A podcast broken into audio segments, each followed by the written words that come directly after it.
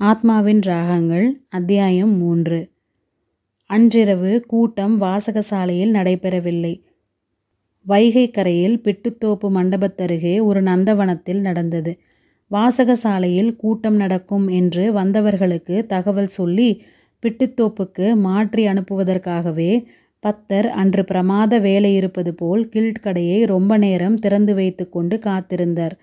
கடைசி நபரையும் பிட்டுத்தோப்புக்கு அனுப்பியதோடு அந்த கடைசி நபரிடமே வாசகசாலை சாவியையும் ராஜாராமனுக்கு கொடுத்தனுப்பிவிட்டார் பத்தர். ஒருவேளை ராஜாராமனும் நண்பர்களும் பிட்டுத்தோப்பில் கூட்டம் முடிந்து வெகு நேரமாகி திரும்பும்போது வாசகசாலையில் வந்து படுக்க நேர்ந்தாலும் அதற்கு வசதியாக சாவி இருக்கட்டும் என்ற முன் யோசனையோடுதான் சாவியை கொடுத்தனுப்பியிருந்தார் அவர். அன்று வழக்கத்துக்கு மாறாக கில்ட் கடையை பூட்டும்போது பதினோரு மணிக்கு மேலாகிவிட்டது. எதையாவது தகட்டைச் சுரண்டியும் ஆசிட் ஊறலில் நனையப் போடுவது போலவும் பதினோரு மணி வரை நடிக்க வேண்டியிருந்தது. அதற்குள்ளேயே இரண்டு தரம் சிஐடி வந்துவிட்டான். என்ன கில்ட் கடைக்காரரே இன்னைக்கு கீதை பிரசங்கம் கிடையாதா என்றும் கூட ஒரு தடவை அவரை கேட்டிருந்தான். அதையும் சாவி கொண்டு போனவரிடம் சொல்லி ராஜாராமனை எச்சரித்து வைக்கும்படி பக்தர் கூறியிருந்தார்.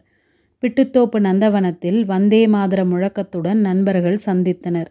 நம்மில் சிலராவது திருச்சிக்கு போய் வேதாரண்யத்துக்கு அங்கிருந்து சேலம் வக்கீல் சி. ராஜகோபாலாச்சாரியார் தலைமையில் புறப்பட்ட உப்பு சத்தியாகிரக கோஷ்டியோடு கலந்து கொண்டிருக்க வேண்டும். நானே அப்படி கலந்து கொண்டு கைதாகியிருக்கலாம். அதற்குத்தான் ஆசைப்பட்டேன். முடியவில்லை. இப்போதும் காலம் கடந்து விடவில்லை நாம் ஏதாவது செய்தாக வேண்டும். காலையில் ஜோசப் சாரை பார்க்கப் போயிருந்தேன். அவரும் இல்லை. காந்தியும் தலைவர்களும் கைதான செய்திகளை படிக்க படிக்க என் நெஞ்சு குமுறுகிறது. நமது மரியாதைக்குரிய தேசத் தலைவர்கள் சிறையில் வாடும்போது நாம் இப்படி சும்மா இருக்கலாகாது. என்று ராஜாராமனும் அதையடுத்து முத்திருளப்பனும் குருசாமியும் பேசினார்கள். செல்லூரில் கள்ளுக்கடை மறியலும் கீழ்ச்சித்திரை வீதியில் அம்மன் சந்நிதி முகப்பில் துணிக்கடை மறியலும் செய்யலாம் என்று முடிவாயிற்று. துணிக்கடை மறியலுக்கு ராஜாராமன் தலைமையேற்பதாகக் கூறினான். மற்றொன்றிற்கு குருசாமி முத்திருளப்பன் இருவருமே தயாராயிருந்தனர். குலுக்கி போட்டு பார்த்து விடலாம் என்று கூறப்பட்டது. இருவருமே கைதாவதை விட யாராவது ஒருவர் வெளியே இருப்பது சில காரியங்களை செய்ய வசதியாக இருக்கும் என்று தோன்றியது. ராஜாராமனைப் பொறுத்தவரை அவன் நிச்சயமாகவே சிறைவாசம் அனுபவிக்க விரும்பினான். இந்த தண்டனையை இன்று அடைய முடிந்தவன் படமுடிகிற பெருமிதத்தை தேசத்தில் இனி வரும் எந்த தலைமுறையிலும் எந்த தண்டனையாலும் எவனாலும் அடைய முடியாது என்று அவன் அடிக்கடி கூறுவதுண்டு. சீட்டு குலுக்கி போட்டுப் பார்த்ததில் குருசாமியின் பெயர் விழுந்தது. முத்திருளப்பன் வெளியே இருந்து வாசக சாலையையும் மற்ற காரியங்களையும் கவனித்து கொள்ளுமாறு வேண்டப்பட்டது. சிறை செல்ல முடியவில்லையே என்ற வருத்தத்தோடு தான் முத்திருளப்பனும் அதற்கு இணங்க வேண்டியதாயிருந்தது. நண்பர்கள் மீண்டும் வந்தே மாதர முழக்கத்தோடு பிரியும்போது நள்ளிரவுக்கு மேலாகிவிட்டது. எல்லாரும் அவரவர் வீடுகளுக்கு போய்விட்டார்கள். ராஜாராமன் மட்டும் வாசகசாலைக்கு வந்து மொட்டை மாடியில் பாயை விரித்துப் படுத்துக்கொண்டான் கொண்டான். குறித்திருந்த தேதிக்கு இன்னும் இரண்டு மூன்று நாட்களே இருந்தன. அதற்கு செய்ய வேண்டிய காரியங்களை நினைவுபடுத்தி கொண்டான் அவன். ரொம்ப நேரமாக தூக்கம் வரவில்லை. அதிகாலையில்தான் கொஞ்சம் கண்ணயர முடிந்தது. அன்று மிக அதிகாலையிலேயே எழுந்திருந்து மேலூருக்கு போய் வர எண்ணியிருந்தான் அவன். கைதாகி ஜெயிலுக்குப் போவதனால் அம்மாவுக்கு வந்து சேர வேண்டிய குத்தகை பணம் தடைப்படும்படி நேரவிட அவன் விரும்பவில்லை. அவன் கைதாவதோ மற்ற விவரங்களோ அம்மாவுக்கு தெரியாது. குத்தகைக்காரனிடம் அப்பப்போ பணத்தை மதுரைக்கு கொண்டு வந்து கொடுத்துடு. நான் கொஞ்ச நாள் ஊரில் இருக்க மாட்டேன் என்று சொன்னாலே போதும். அவன் கண் விழித்தபோது நேற்றைப் போலவே இன்றும் காலில் பூச்சரம் வாடி கிடந்ததை பார்த்தான். தாங்க முடியாத கோபம் வந்தது. அந்த கோபத்தின் வேகத்தை வீணையின் நாதம் மட்டுப்படுத்த முயன்றாற்போல் ஒலித்தது. அதே வாசனைகள். ஆனால் பூ மட்டும் இன்று பிச்சிப்பூ. அதனால் முதல் நாள் மல்லிகையை விட கொஞ்சம் அதிகமாகவே வாடியிருந்தது இது.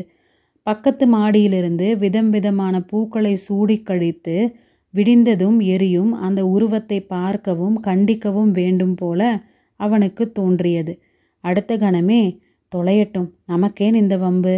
நாளை முதல் மொட்டை மாடியில் படுக்க வேண்டாம். அல்லது வேறு பக்கமாக கால் நீட்டிப் படுக்கலாம் என்றெண்ணியபோது சகிப்புத்தன்மையுடன் விட்டுவிடலாமென்று தோன்றியது.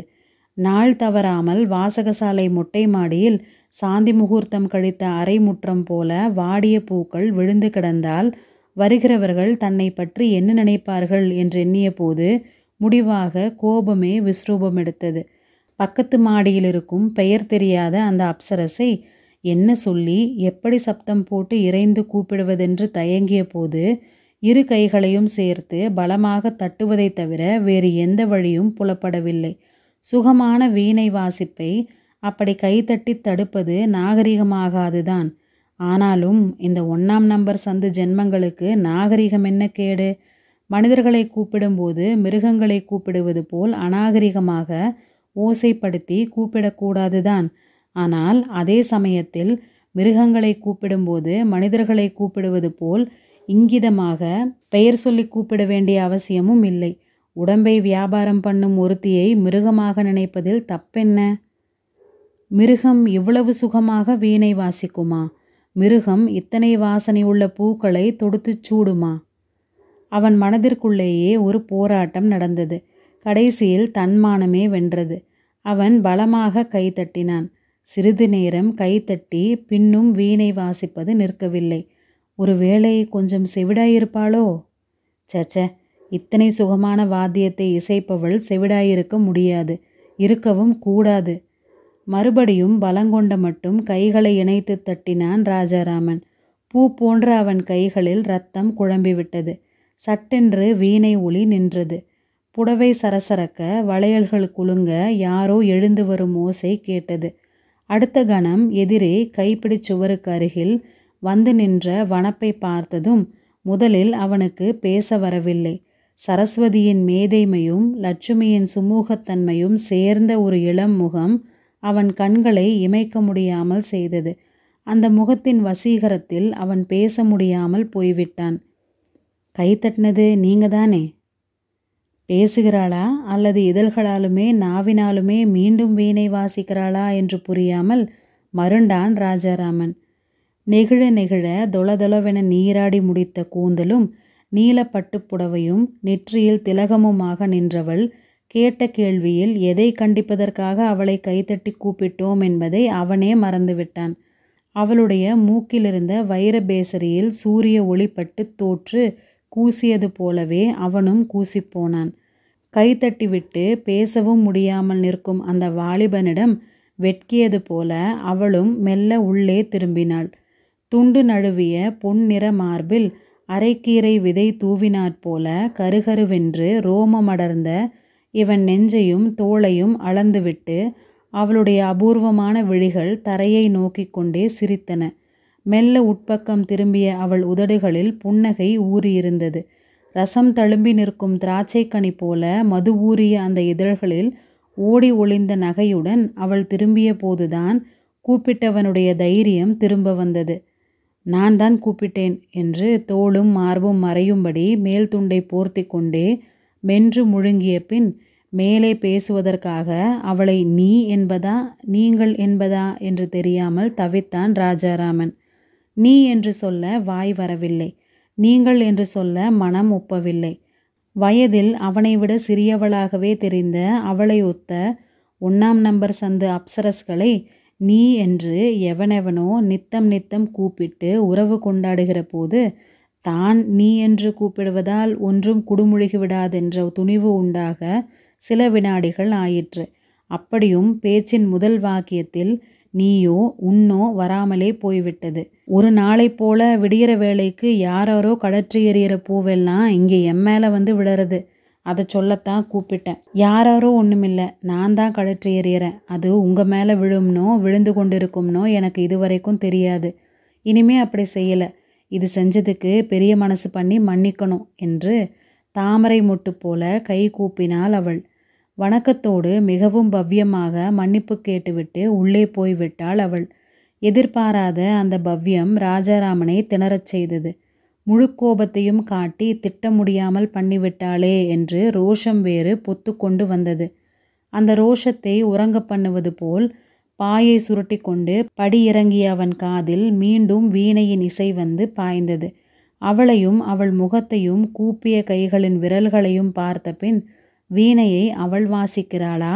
அல்லது வீணையே அவளுடைய மதுரமான விரல்களை தடவி வாசிக்கிறதா? என்று ராஜாராமனுக்கு சந்தேகம் வந்தது. சந்தேகமும் கோபமும் மாறி மாறி எழும் மனநிலையோடு அவள் பெயர் என்னவாயிருக்கும் என்ற யோசனையிலும் மூழ்கினான் அவன். அந்த குரலும் உடனே பணியும் அந்த பவ்யமும் பிறவியோடு வந்த அழகுகள் போல அவளுக்கு பொருந்தியிருந்ததாக தோன்றியது. கீழே இறங்கி வந்த பின்பும் அவளை அத்தனை சுலபமாக மறந்துவிட முடியவில்லை. பத்திரிகைகளை பார்த்துவிட்டு கீழே இறங்கிய போது பத்தர் முதல் நாள் பிட்டுத்தோப்பு கூட்டம் பற்றி விசாரித்தார். அவன் எல்லாவற்றையும் அவருக்கு சொன்னான். பக்கத்து வீட்டு மாடிப்பெண்ணை கூப்பிட்டு இறைந்தது பற்றியும் கூறினான். அவளா? மதுரம்னு செல்லமாக கூப்பிடுவாங்க. மதுரவல்லின்னு முழு பேர் தனபாக்கியத்தோட மகள் என்று அவன் கேட்காமலே மேல் விவரங்களை சொல்லத் தொடங்கினார் பத்தர். அந்த பேச்சை மாற்ற விரும்பிய ராஜாராமன் மேலூருக்கு போறேன் பத்தரே திரும்பி வர ஒருவேளை சாயங்காலம் ஆயிடும். முத்திருளப்பனாவது குருசாமியாவது வந்தா சாவியை கொடுங்க. அதோடு வாசகசாலையையும் பார்த்துக்கங்க என்று சாவியை நீட்டினான். பார்த்து போயிட்டு வாங்க தம்பி. எங்கே பார்த்தாலும் சிஐடி நடமாட்டம் இருக்குது உங்கள் பேர் அவங்க லிஸ்ட்டில் இருக்காமே என்று அவனை எச்சரித்தார் பத்தர். வீட்டுக்கு வந்து பல் விளக்கி முகம் கழுவி கொண்டு புறப்பட்ட அவனை பழையது சாப்பிட்டு விட்டு போகச் சொன்னாள் தாய். பழைய சோறும் தயிரும் நார்த்தங்காய் ஊறுகாயும் அமிர்தமாயிருந்தன. கொல்லை பக்கம் நாலு ஒண்டு குடித்தனத்துக்கும் பொதுவான கிணற்றடியில் பெண்கள் கூட்டமாயிருந்ததால் குளிப்பதை போகிற இடத்தில் எங்காவது வைத்து கொள்ள வேண்டியதுதான் போலிருந்தது. பழைய சோற்றிலும் தயிரிலும் ஒரு சக்தி. மறுபடி சாயங்காலம் வரை பசி தாங்கும் போலிருந்தது. குத்தகைக்காரனை பார்த்து பேசிவிட்டு திருவாத ஊர் காரியங்கள் முடிந்ததும் மேலூரில் கூட சில தொண்டர்களையும் ஊழியர்களையும் அவனால் சந்திக்க முடிந்தது. அந்த தொண்டர்களில் ஒருவர் வீட்டிலேயே பகலில் சாப்பிடச் சொன்னார்கள். ஊருக்கு மேற்கே அணை திறந்து முல்லை வாய்க்காலில் தண்ணீர் விட்டிருந்தார்கள். போய் குளித்து அங்கேயே வேஷ்டியை உலர்த்தி கட்டி கொண்டு வந்தான் ராஜாராமன். பகல் உணவு முடிந்து நண்பர் வீட்டு திண்ணையில் உட்கார்ந்து பேசி கொண்டிருந்த போது மேலூர் தொண்டர்களுக்கும் சில உற்சாகமான திட்டங்களை சொன்னான் அவன். அங்கிருந்த தேச தொண்டர்கள் அவனை விட வயதில் மூத்தவர்கள்.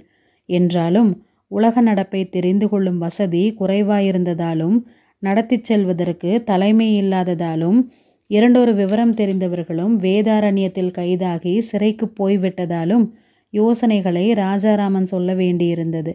மேலூரிலிருந்து அவன் மதுரை கிளம்பும்போது இருட்டிவிட்டது. வீட்டுக்கு போய் அம்மாவிடம் தகவலை சொல்லிவிட்டு வாசகசாலைக்கு போக நினைத்தான். அவன் வீட்டுக்குள் நுழைந்ததுமே அம்மா அவனுக்கு அந்த தகவலை சொன்னாள். நீ திரும்பி வந்தா வாசகசாலைக்கு வர வேண்டாம்னு பத்தர் உங்ககிட்ட சொல்ல சொன்னார். அஞ்சு மணிக்கு முத்திருளப்பனும் குருசாமியும் வந்தாங்களாம்.